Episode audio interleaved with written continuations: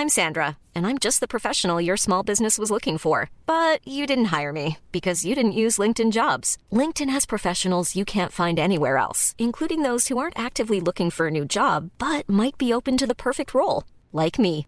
In a given month, over 70% of LinkedIn users don't visit other leading job sites. So if you're not looking on LinkedIn, you'll miss out on great candidates like Sandra. Start hiring professionals like a professional. Post your free job on linkedin.com/people today. Ever catch yourself eating the same flavorless dinner three days in a row? Dreaming of something better? Well, HelloFresh is your guilt-free dream come true, baby. It's me, Keke Palmer. Let's wake up those taste buds with hot, juicy pecan-crusted chicken or garlic butter shrimp scampi. Mm. Hello Fresh. Stop dreaming of all the delicious possibilities and dig in at HelloFresh.com. Let's get this dinner party started.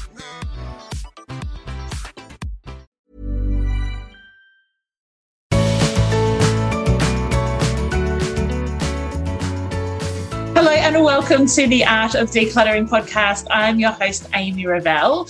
Kirsty is not with us today. She's not well. And so um, I have the honor of interviewing one of our friends of the podcast, Nic Bryan. Nic, welcome. Thank you. Thanks for having me. Why don't you introduce yourself? Tell our community a little bit about your story, um, who you are, what you love doing, about your family, and just yeah, give us some of why we've got you on the podcast today. Sure. So, Nic, Nicola is actually my name, and I go by Nic, and I live in Sydney with my husband and three children. I'm a mum of boys. I have twins who are seven. yeah, yeah, go boy Oh, boys are the best. and I have a three year old. Uh, I work part time as a high school, secondary school visual arts teacher. And by part time, I mean one day a week, which is pretty nice. And I work part time at home as an artist as well. And the rest of the time, I'm just wrangling my children. So Mm. just wrangling the I'm pretty busy.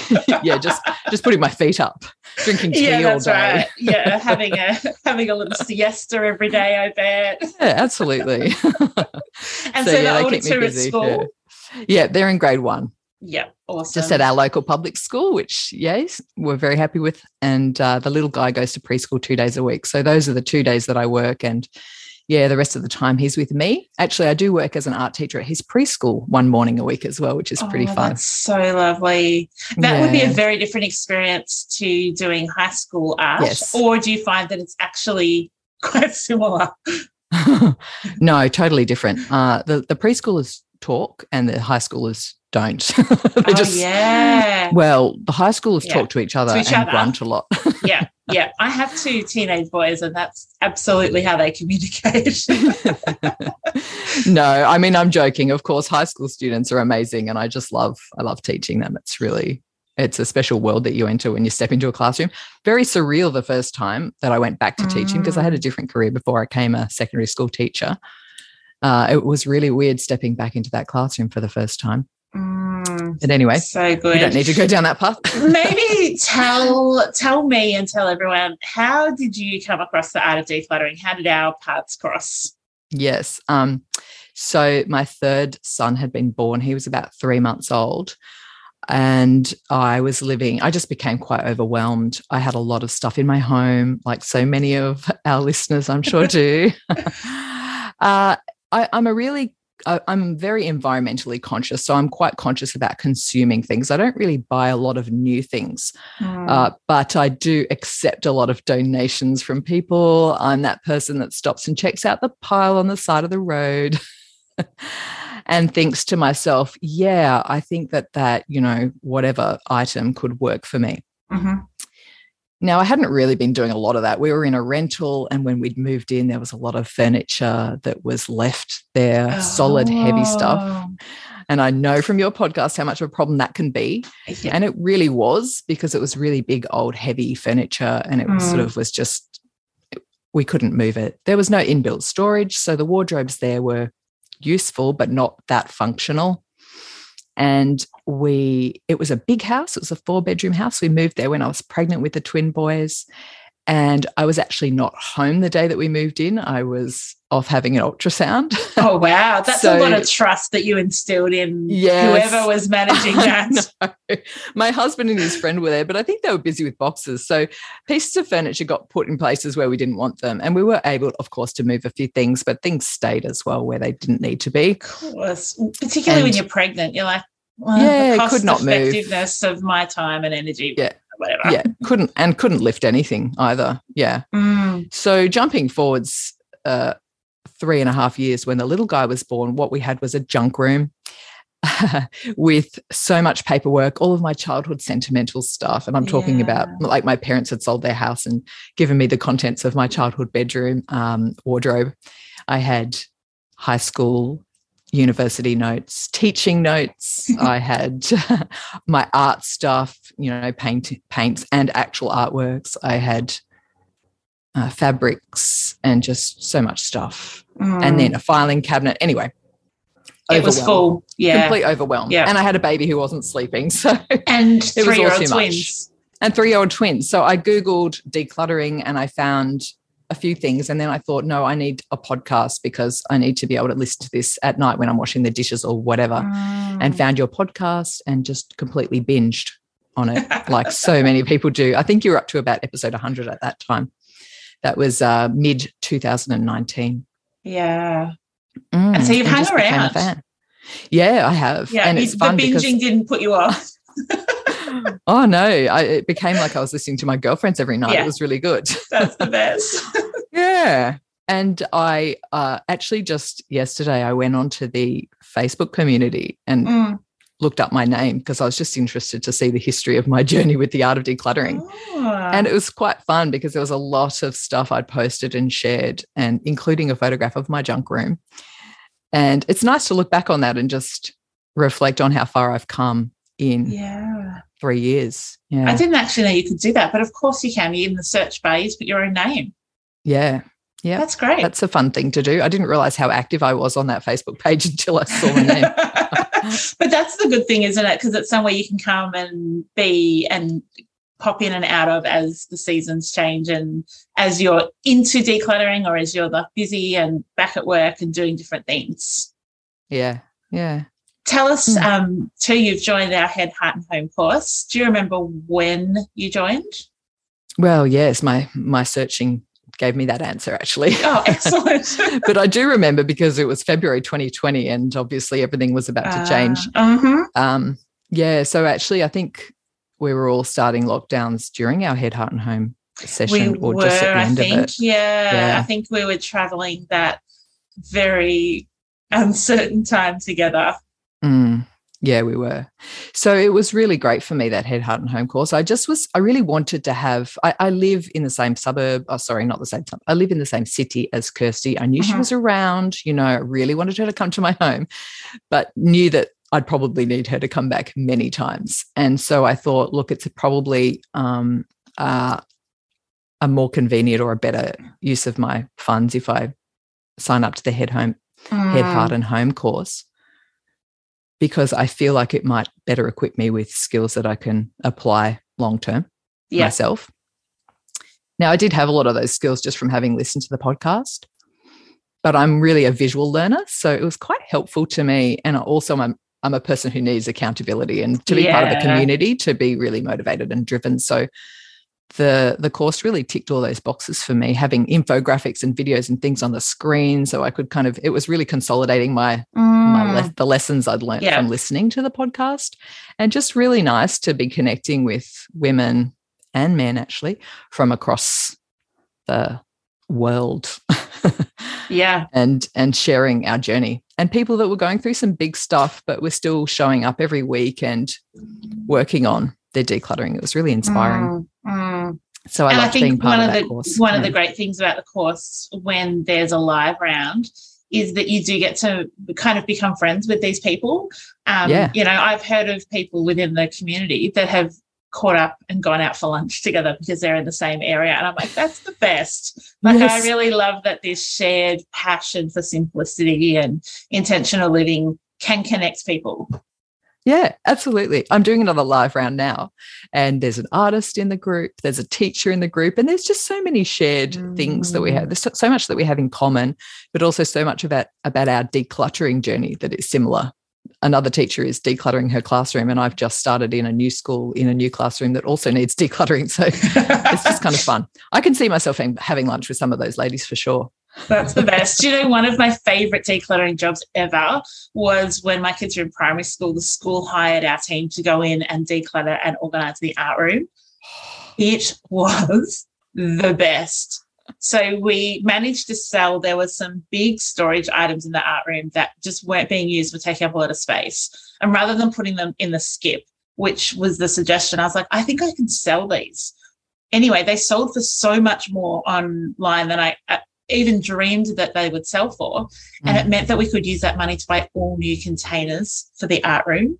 Nic, it was like the best thing ever because there was a storeroom. And so we had all these clear containers with labels, and it was like pipe cleaners and bottle caps. And oh. the art teacher could just go in there and grab the resources that she needed.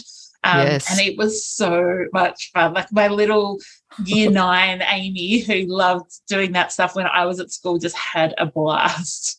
Yeah, I would love that. Yeah. And also for the students, so much better to step into a classroom that is organized. Mm-hmm. It's a mm-hmm. more inspiring space. And I mean, that's what we're about to talk about is how yes. having a decluttered space really breeds creativity, I think and also that teacher can send a couple of helpers into the into the storeroom to get things and they'll be able to find them. Like, they can find it come nice. back and then pack up afterwards. Imagine that.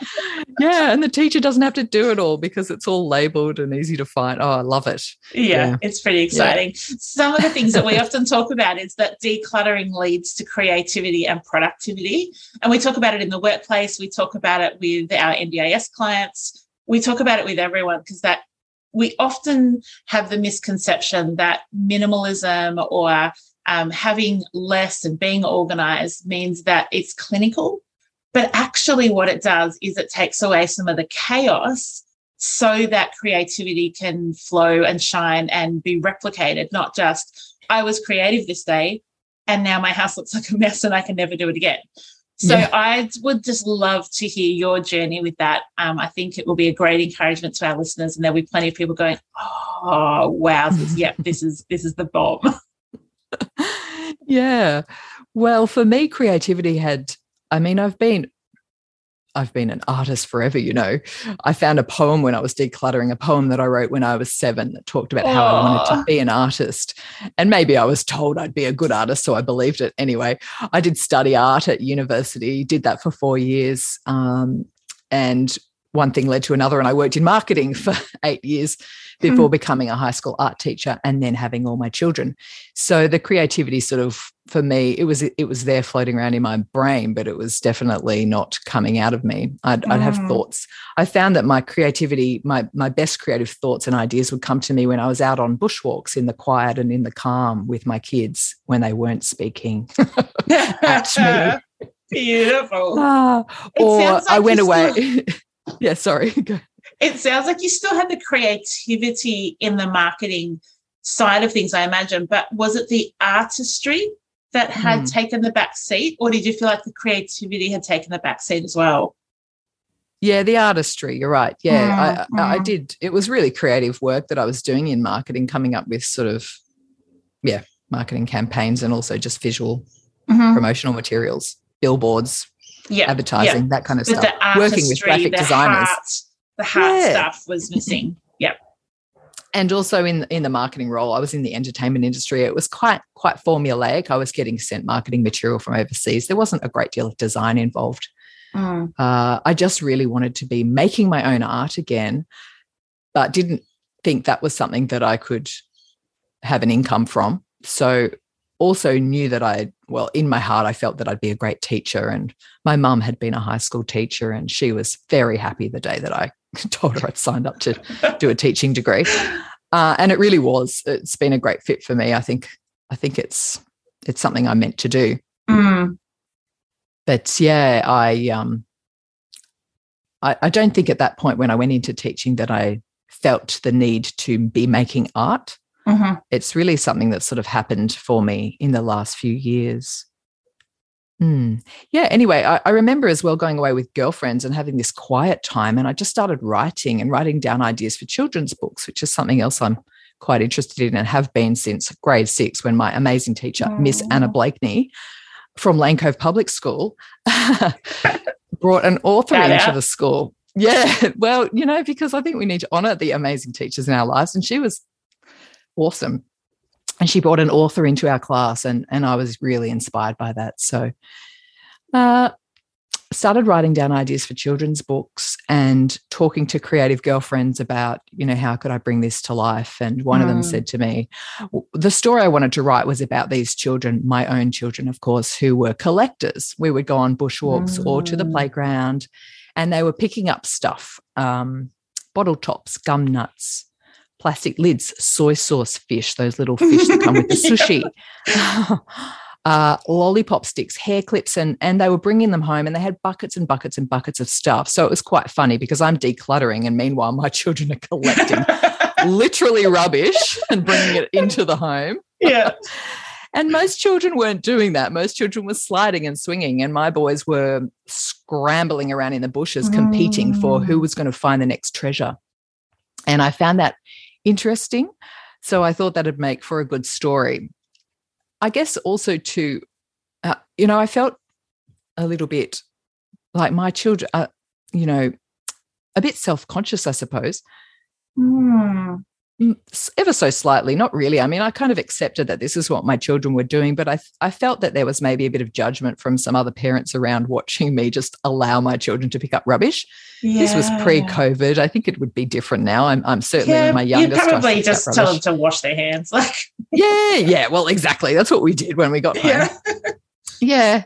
So anyway, I was going on this journey, this path, and thanks for sticking with me on this story. and I, I started writing a children's book about the Bowerbird boys or the Bower boys who collected Mm. things, and thinking about how I could illustrate the story. And st- and naturally, I thought I need to use their collections and and a bit of an homage to Jeannie Baker, the amazing collage artist, illustrator that Australians will probably know well. Certainly, if you've been educated as a kid in the last 30 years in Oh, Australia, yeah. you'll know who Jeannie Baker is. Yeah, sort of uh, using that style of collage to create illustrations. And kind of didn't know how to start. And, and this creative girlfriend said to me, Why don't you just use those collections and make art? And it doesn't need to be the illustrations of the story you've written. Why don't you just start making art? And that was great advice. Thank you, Jenny. so I did and uh, and that was sort of the beginning and, and that actually started in march 2020 and suddenly i had the kids at home with me and life just slowed down Mm. we were really slow living kind of a family already but it was really nice to not have to get everyone out the door to preschool in the morning Yeah. and yeah i just found myself weirdly i found myself with time because i wasn't working i suppose Yeah. Even though you had little ones around, you had yeah perhaps the the freedom and flexibility of time. yeah and because i'd been decluttering so madly and i had set a vision during the head heart and home course that i wanted to have a creative space for myself and i'd cleared enough stuff out of the junk room that it was no longer a junk room it was an office and I had a desk and I had some inspirational little pictures that I put up for myself. And I was able to go in there and feel calm. Mm. And then the flow, the creative thought thought process just flowed for me. Unfortunately, I only had the desk for two weeks before my husband started working from home and took over the Oh. desk. burn. I know. and we also still had too many big, large furniture items in the home for us to fit a set, and too many children for us to fit a second desk in the home. So I started creating my works then um, at, at late at night on large pieces of core flute that I could move Oh, around. Perfect. Yeah. Yeah, and uh, I I was creating works pretty quickly. Then it would sort of I'd knock one over in a couple of hours, take photographs of it, and then disassemble. A couple of hours. Yeah, the works. Incredible. now it takes me 20 hours to make an artwork. So yeah, I'm putting yeah. more pressure on myself now. But the quality of my art has, has sort of improved a bit and changed. Yeah, I was trying to, yeah, I was trying to make quite simple artworks that were sort of inspiring to parents of young children. Mm-hmm. My artworks were really targeted at yeah, young families. So I was making playful kind of little animal faces using yeah rubbish basically. Yeah. And um and my art took on, you know, it brought together my two passions, which are the environment and art.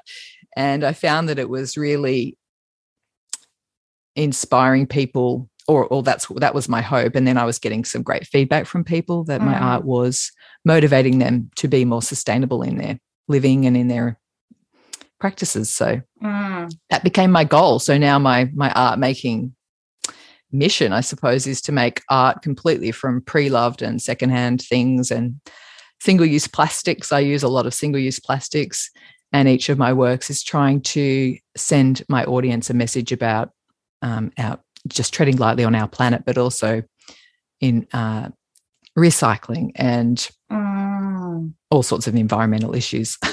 Who would have thought that a journey that started off with decluttering then merged like there's this beautiful um synchronicity what's the word Syn- synchronicity that's the one synchronicity between your artistic passion, your love for the environment, creating space, allowing that creativity to flow. Um, before we go on, can you tell people your Instagram handle so they can go and have a look because they definitely are going to want to see your works. Thank you. Uh, yes, it's the Bowerbird Herd. Herd as in go a herd of animals. Yeah, yeah. The bowerbird herd. The bowerbird is an Australian bird. Well, there's several different bowerbirds, and they collect things. Just for the listeners that might not know what a bowerbird is. Yeah, they're the collectors of. They see the the. I think in a bowerbird, I always think they're the birds that see potential in things, and I think that that is so much of what your art. I mean, sometimes I'll scroll and I'll be looking at your stuff on Instagram, and I think I look at it and I forget that it's secondhand collected things because it's so beautiful. And then when you look at the detail, you're like, oh my gosh, that's a bottle cap or that's a ring or that's a lollipop stick or like mm. you you forget sometimes that how rubbish can be made so beautiful. Mm. Yeah, and I love it now. I mean, I'm my art career is really starting to take off, which is kind of exciting. I I'm a guest artist in an exhibition in October. I never really wow. thought I interesting I mentioned before when I looked through Facebook and I found this post that I wrote in 2019 at the end of 2019. It's before I signed up to the Head Heart and Home course and I was in that junk room and I'd found my folder of university artworks and I I didn't know I it's the folder I'd been putting off for so long because mm. it was the mm. sentimental stuff. It was the stuff that was sort of symbolic of that time in my life that I felt where I, I had so much hope that I could become an artist. And yeah. I wrote in my Facebook post something along the lines of, you know, this is really hard. I, I have to throw out these artworks. What do I do? Do I photograph them? This, these, these are from that time that was so important to me. And in my heart, I'd love to be an artist again, but with three small oh. children, I just don't think it's going to happen. And two months later, or three months later, I was making art again. And two years from that on now, I actually do call myself an artist, which is just really amazing. so, so, awesome. What, yeah. um, what would you say to other people who are feeling that they've perhaps lost opportunity for creativity and artistry? What have been some of the habits or the um, the space that you've given yourself that could be helpful to others who are like, wow, I would love to get back into crocheting, painting, going and collecting from the local park and creating art? Mm. I think for me, it was about connecting with other creative friends who I had, mm. no matter how big or small they they were expressing their creativity in their own lives, and talking to them and saying it out loud a lot to people and saying, oh, I've got this idea for a children's book, or, you know, I want to start painting again and talking to my creative friends about that. If you're lucky enough, like I was, I suppose, to have some creative friends. And then also just trying to get away from the chaos of your everyday. Um, and that might mean having a decluttered space in your home that is just mm. your own. I hadn't had a space that was just my own since moving into that home and having children. Uh, and I and I carved that space out for myself, and mm. that was really important for me. And the bushwalks, you know, like that hasn't stopped. I love going out and getting and connecting with nature, but it's just really quiet out there. So just getting away from your screens and your children. no, just getting away from just getting away from um, people who are talking, I suppose, so that you can just think quietly. And I guess that's mm. meditative practice for a lot of people.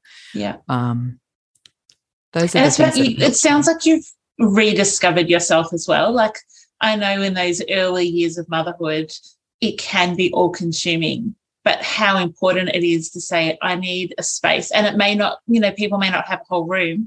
They may just need to have that board as you said and maybe a wheelie trolley with their resources that they can set up wherever.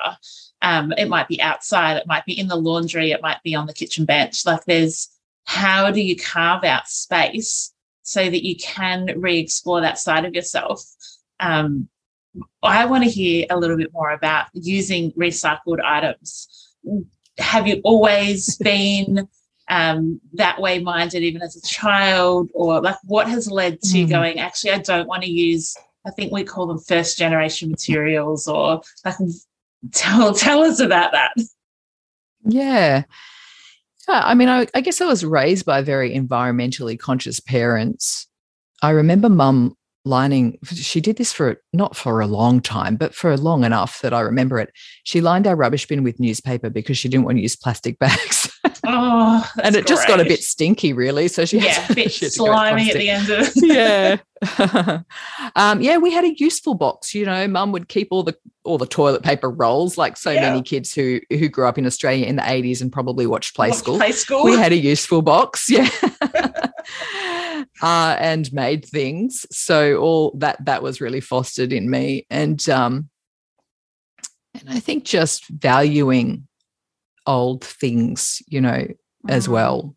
We didn't really buy a lot of new things. I think as a kid we were wearing pre-loved clothes as well. Yeah. So that was already with that was already part of of how I'd been raised. Mm. And then I, I remember watching The War on Waste on the ABC uh, when yeah. my twin boys were quite young. Yeah.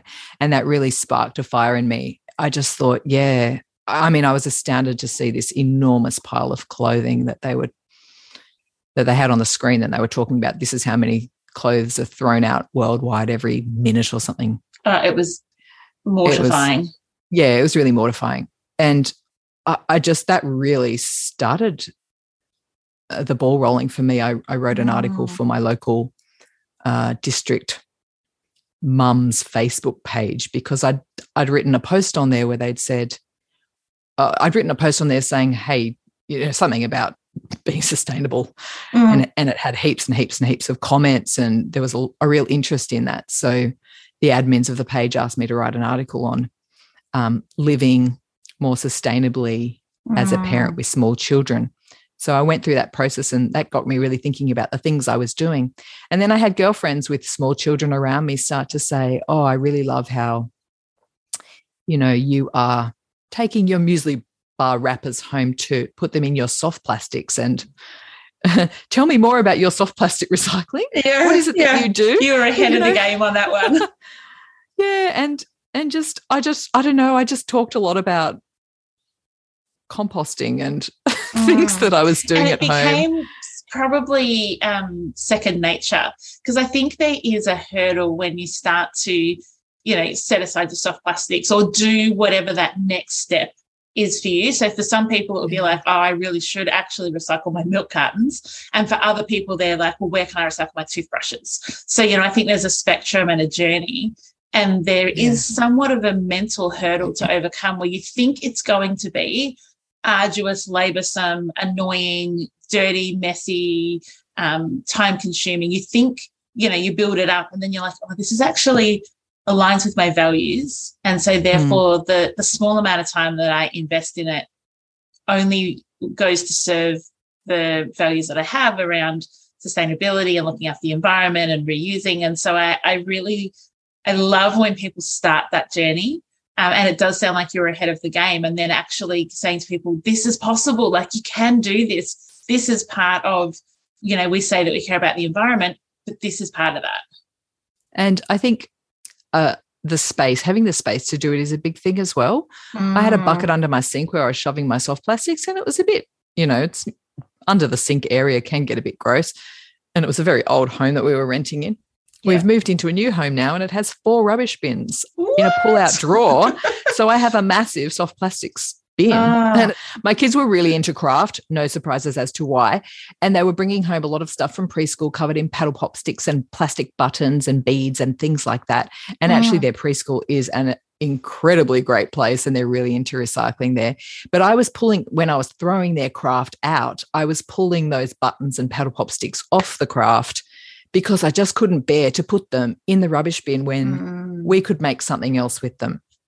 And I started to think about how I had a ribbon collection because when I receive gifts from people, I keep the ribbon because definitely it's going to be reused. And I even keep the gift wrap if I can. Yeah. And my friends know that they're going to get a present from me that might have some tears in the paper, and that's okay. Perfect. and and and so through my art, and then the boys, of course, had these buckets and buckets of stuff that they'd collected, which I also was decluttering and throwing out mm-hmm. so that we had one tub and not five tubs of rubbish cluttering our back deck. And when I was going through that process of decluttering the collections, I was finding useful little things like there was a unicorn bouncy ball, and there was a unicorn mm. ring, and there was a unicorn hair clip. And suddenly I found myself going, Oh, I just can't. I know this is a dirty thing that's it actually has dirt on it. And no one in my family probably is ever going to wear a unicorn hair clip, although mm. they did. they did. The boys used to love putting their hair clips on when they were younger. I just felt there was a second life for these objects. I did. I just actually mm-hmm. couldn't bring myself to throw them in the bin. Yeah, and this was just, you know, that child who'd watched too much play school who yeah. wanted to create coming out in me again. So that's actually how it started. I the first artwork I made was a bowerbird just with blue stuff that the boys had collected. And then I made a, a lion out of all the yellow ribbon. Yellows, yeah, yeah. That I had. And then we went into a lockdown and I made an owl out of um corks, like all the things, because everyone was talking about how all of a sudden they had to be teachers at home of their own children. Mm. And people were making jokes about how much more alcohol they were consuming. So I made an owl out of corks and bottle top lids with newspaper clippings for the wings. And on one of the wings, it said, Don't panic, because that's actually the headline on our local paper when everyone was going into a lockdown. It said, Don't panic. And the owl was a bit cross eyed and it was called the Wasted Scholar. oh, because all of a sudden we had to be scholars at home and we were all apparently wasted. So I thought that was quite funny. That's great. And then I went on, yeah, I made a duck out of bread tags and bread bags. We find a lot of, or the boys used to find a lot of bread tags littered in playgrounds. So in I made a duck. Playgrounds. In Maybe playgrounds people because people are having picnics. Yeah, right. You know those rice, those corn thins come with bread uh, tags. Yeah, yep. People are yep. snacking on those and dropping their bread tags. So I made a duck and I called it "Don't feed the ducks" because people obviously should not be feeding bread to ducks. So I used bread bags and bread. Awesome. Yeah, I made a worm out of um, egg cartons, and it was all about composting and trying to that encourage people to compost their egg cartons and talking about all the things we can we can compost. And uh, I made a magpie out of black cable ties because it's magpie swooping season here in Australia now, and people it stick is. them at the yeah, people put cable ties in their helmets to try yeah. and deter the magpies. So I made a magpie uh, out of uh, cable ties. And, and I was finding cable ties all over the ground in playgrounds because council workers had come and removed the playground closure signs oh, when when yes, the first COVID the, lockdown stopped. All the boundaries and the cable ties, and yeah, they were left on the ground. So yeah, I was really exploring litter and making art with it. And storytelling. And There's a really strong and storytelling. storytelling yeah. theme through it all. Trying to promote, yeah, trying to promote all all just sustainable practices, I suppose. Mm. And my artwork was really targeted at young children and families. So then I started doing um, tours of primary schools and workshops for for young children and mm. Bringing mm-hmm. my my teaching into it as well. So it's it's actually just led to this really fulfilling career for me now. And yeah, like I said, I'm calling myself an artist and it's really exciting. And I'm making works as well for that adults actually want to buy and put on their walls, which is yeah, because they're beautiful. Like they're yes. not just, you know, they're not Thank just you. a play school useful box thing. Yeah. actually, one of my works, yeah, it's a really huge unicorn. It's made it made out of single use birthday party plastics, and she's very sparkly. Oh and I use her on my workshops because the kids love her. And she's got that bouncy ball that I was telling you about oh, as her I haven't eye. seen her. I'll have to have a look on your yeah, Insta and have, to have, a, have a look at her. And one of the mums came up and asked me if she could buy it. I said, "Oh, sorry, I need this one." To teaching resource. you never know. so I shouldn't assume that people don't want to buy, you know, the the possum that's made out of hubcaps and the unicorn that's made out of birthday party waste because maybe they do. Of course they anyway. do because they it's a it's a story piece as well in your home. Like I can only yeah. imagine if you've got that and you've got it displayed and someone comes in, they're like, tell me about this artwork. Because then you can say, well, this, you know, this is the story, and there's that inspiration and education, um, which obviously are both I'm Sandra, and I'm just the professional your small business was looking for. But you didn't hire me because you didn't use LinkedIn jobs. LinkedIn has professionals you can't find anywhere else, including those who aren't actively looking for a new job but might be open to the perfect role, like me. In a given month, over 70% of LinkedIn users don't visit other leading job sites. So if you're not looking on LinkedIn, you'll miss out on great candidates like Sandra. Start hiring professionals like a professional. Post your free job on linkedin.com/people today. Ever catch yourself eating the same flavorless dinner three days in a row? Dreaming of something better? Well, HelloFresh is your guilt-free dream come true, baby. It's me, Keke Palmer. Let's wake up those taste buds with hot, juicy pecan-crusted chicken or garlic butter shrimp scampi. Mm. Hello Fresh. Stop dreaming of all the delicious possibilities and dig in at HelloFresh.com. Let's get this dinner party started.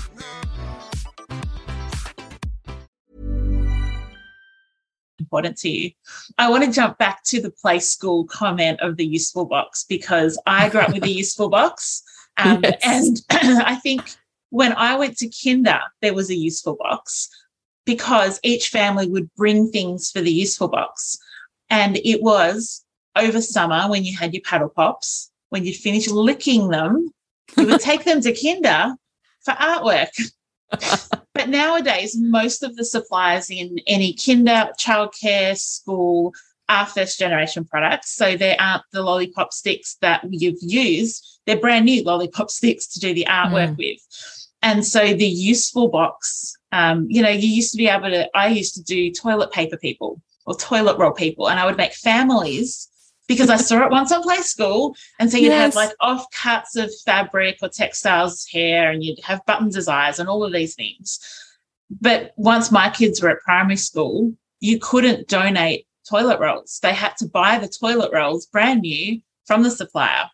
So for families, obviously you can reuse things, but where's the limit, Nic? How do you yeah. go from, you know, having two tubs of things and art supplies. How do you store them? How do you put a limit on it? How do you decide what to let go of? And when you are letting go of things, what do you do with them? Do you just put them in the bin? Do you tell me all the things? Yeah, I do have a lot of people offering me things now because mm. I have this mm. community now of followers who love what I do. And they say, Hey, so just last week, somebody contacted me and said, I have this rusty old bike. And my daughter said, Give it to the to the artistic lady, which was so nice. Uh, and I just had to say, oh, thank you, but my garage is at capacity. And I actually, uh, which is true, and I don't have yeah. space for that right now.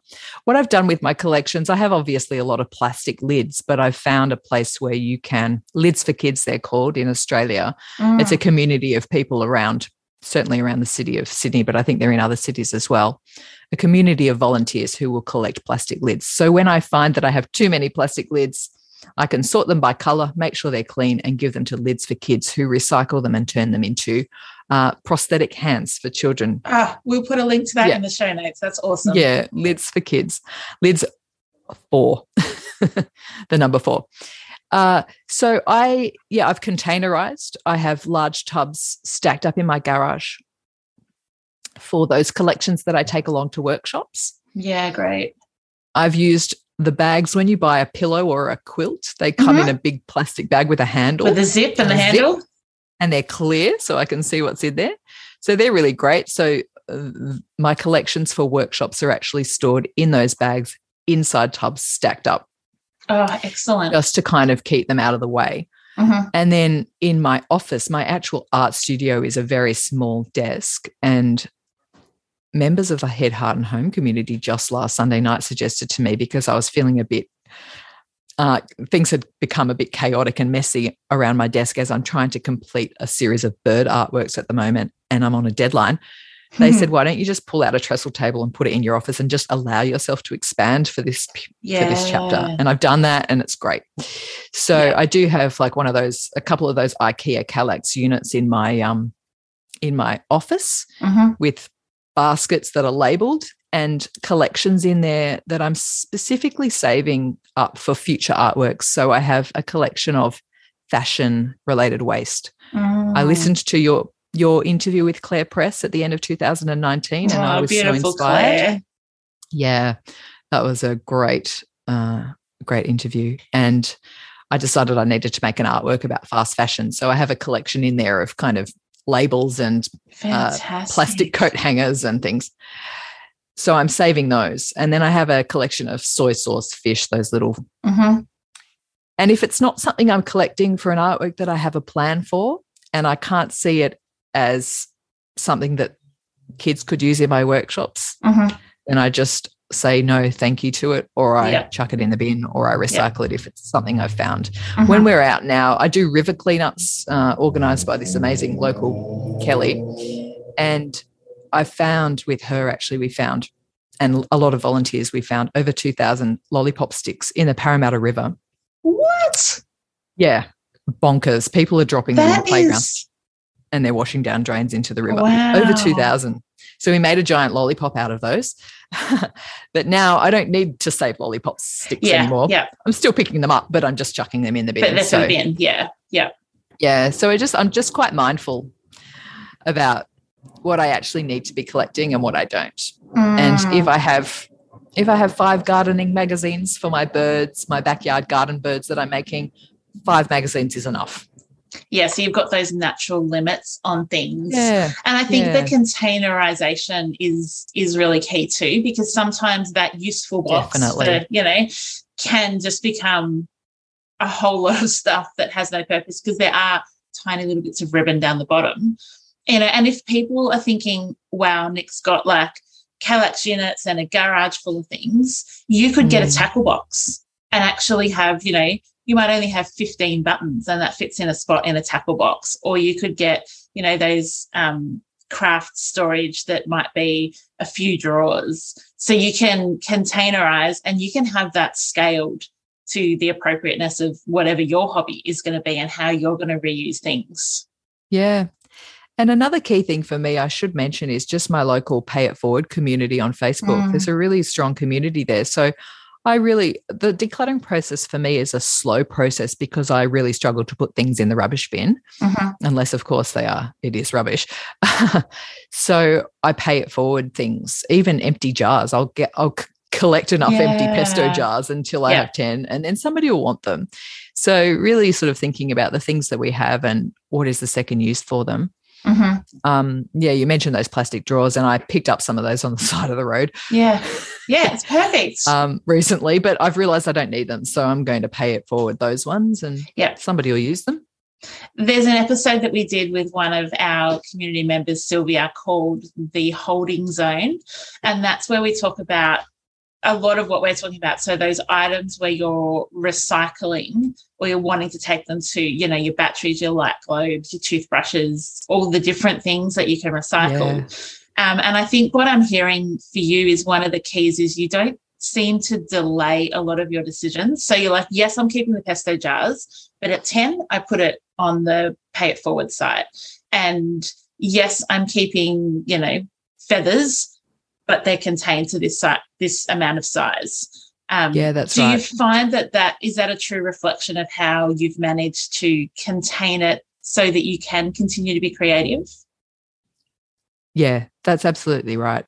I, I and it and it wasn't always that way. That's the mindset Mm. change that's happened for me in Mm. decluttering. I had a massive bag of uh, colorful feathers. I remember how in one of your episodes you referred to how that made you puff Oh. up whenever you saw a craft feather, and I, I giggled because I had craft Oh. feathers everywhere. Yeah, craft feathers are my nemesis. Yeah.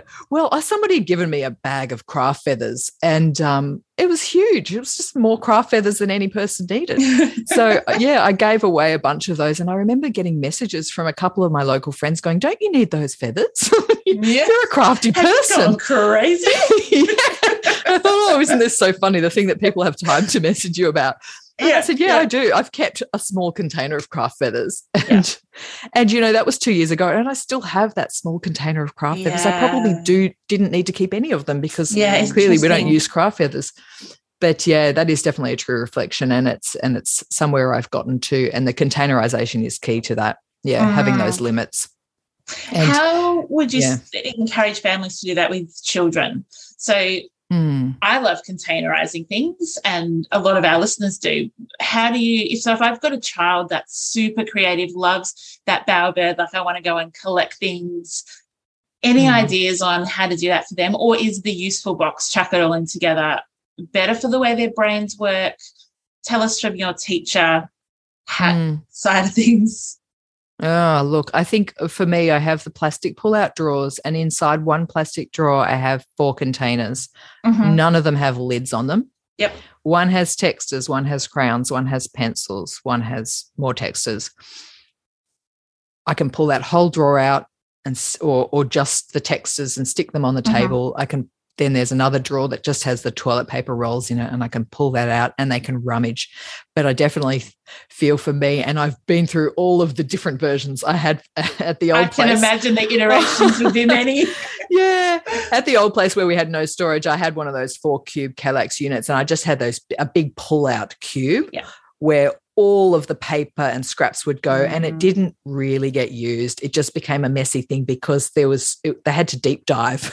Yes. they had Yep. to dig down and excavate to see what was down there and it just didn't work. So a shallower container with the with the toilet rolls and the useful bits of cardboard or ribbon or Mhm. whatever that they can access and the rest I just recycle. If it's Yeah. if that container's too full, I have to recycle it. But uh, it's been a real journey for me. Like I remember, and I actually I saw this on that on as I said when I googled my name, there was a whole washing basket late at night where I chucked out craft because they were bringing home so much craft from Mm. preschool and then making even more of it, and every item was so precious. There's even a Bluey episode about it. You know, you've got to throw the craft out when they're not yeah. looking. and then I created a big uh, folder where I'd put their favorite things, and now they've taken ownership of that because they're Mm. seven. They they love to look through their craft folder and and and and at, now they're throwing out. They're decluttering themselves. One of my boys in particular is an amazing declutterer, and he will just go through and be ruthless and say, I don't need these paintings, these finger paintings I did when I'm four. And I'm there going, Oh, but just why don't you just keep one of them? Yeah, could mummy keep one in her special box. yeah, exactly. I think I might have a view in my special box. It sounds like um, yeah, um, one of the accessible containers. Yeah, Mm. and I think the clear containers is something you've mentioned a few times where no, like if you cannot have a lid because it's in a drawer, don't have the lid up because I imagine, and I'm not artistic, I'm quite creative, but I'm not artistic at all. My husband's quite artistic.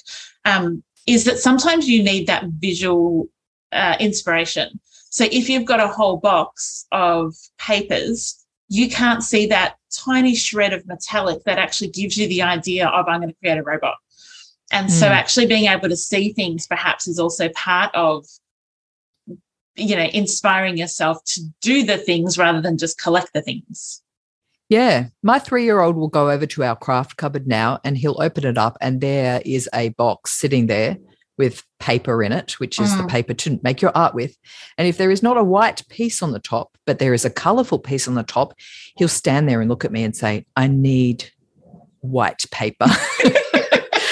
And then they're going, it's in the box. You just need to dig down. But Yeah, it's just not go with right in front of him. so he struggles because it's not right in front of his face. yeah. That probably just speaks to his personality a bit as well, You need to, and like, perhaps just- I just need to train him.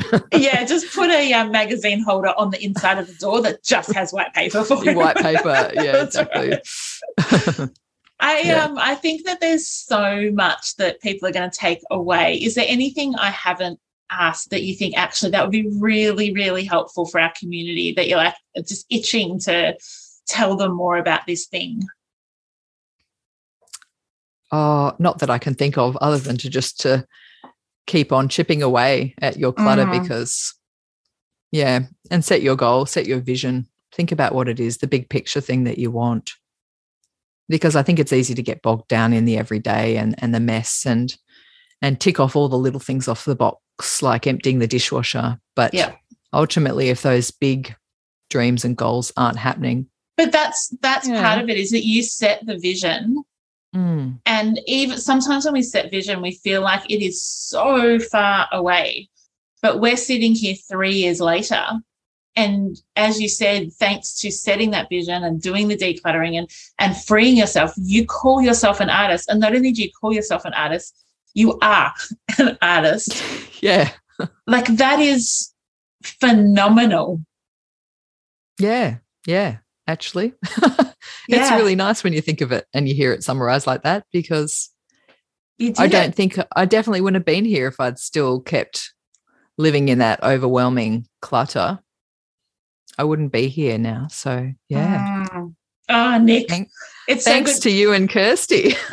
thanks to your hard work and your commitment to your dreams and and helping you know live out your own values because that's like what is the purpose of decluttering if it's not that you get to live uh, an exciting free doing the things you love life like if you just decluttered so you could sit there and go great i've got a decluttered house that, that's not much fun yeah. And it's and it's actually I will add that it's constant. It the clutter comes Mm. back in. You know, I'm struggling with that now in my art space. So, but it's having the skills to remember that, you know, if you can just carve out a couple of hours to clear that space again, then you can get back to your creative work and the the decluttering is constant. It doesn't Mm. end, no but it just becomes like you've you've spoken about the muscles and once they're there, it just becomes easier. yeah. All right i'm going to read a review Nic um Usually Kirsty reads them when they're so small on the screen, but I'm just going to see if there we go. I can make it a little bit bigger.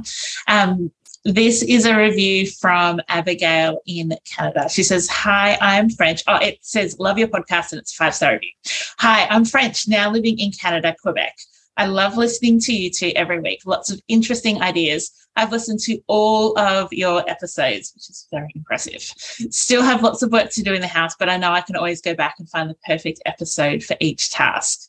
And I think that is part of the benefit of being over 300 episodes is that we're talking about new things every week because we haven't talked about creating art from recycled products. We haven't Hmm. talked about becoming an artist before. But when it comes to your laundry, go find an episode about laundry, just search laundry and you'll find what you need. Um, but if you do have that passion, that creativity, maybe it's music, maybe it's you want to foster care and you know that the junk room's the thing holding you back, like use that vision, as Nic said, to propel yourself to have the motivation and then you free yourself to do the things that you love. Hmm. Nic, what a pleasure. what a pleasure. Thanks, Please, Amy. everybody, go, go, go over to Instagram and just have your mind blown. I'm going to go find this unicorn because I have not seen her. What does she have a name? She's called Paulette the Party Pony. She's she is a unicorn. I love it. I will go find Paulette. Um, Thank and you. we'll pop some links in our show notes. Thank you so much. Thank you We've had so much for having me, Amy Oh, and it's been Kirsty. Feel better. delightful. Feel better, Kirst. And All we'll right. see you next week. Thanks. Thanks, Bye. Nic. Bye. Thanks for joining us. If you've learnt something awesome today, we'd love you to leave us a review on iTunes or Facebook so others can find our podcast too. Don't forget you can see the show notes in your podcast app or over at our website artofdecluttering.com.au. So if there's anything you want more info on, check it out there. If you'd like to join our supporter community, you can do so over at patreon.com slash the art of decluttering. We hope you have a great rest of your day and enjoy the freedom. We acknowledge the traditional owners of country throughout Australia and recognise their continuing connection to land, waters, and culture. We pay our respects to their elders, past, present, and emerging. Ever catch yourself eating the same flavorless dinner three days in a row? Dreaming of something better? Well, HelloFresh is your guilt free dream come true, baby. It's me, Keke Palmer. Let's wake up those taste buds with hot, juicy pecan crusted chicken or garlic butter shrimp scampi. Mm. Hello Fresh. Stop dreaming of all the delicious possibilities and dig in at HelloFresh.com. Let's get this dinner party started.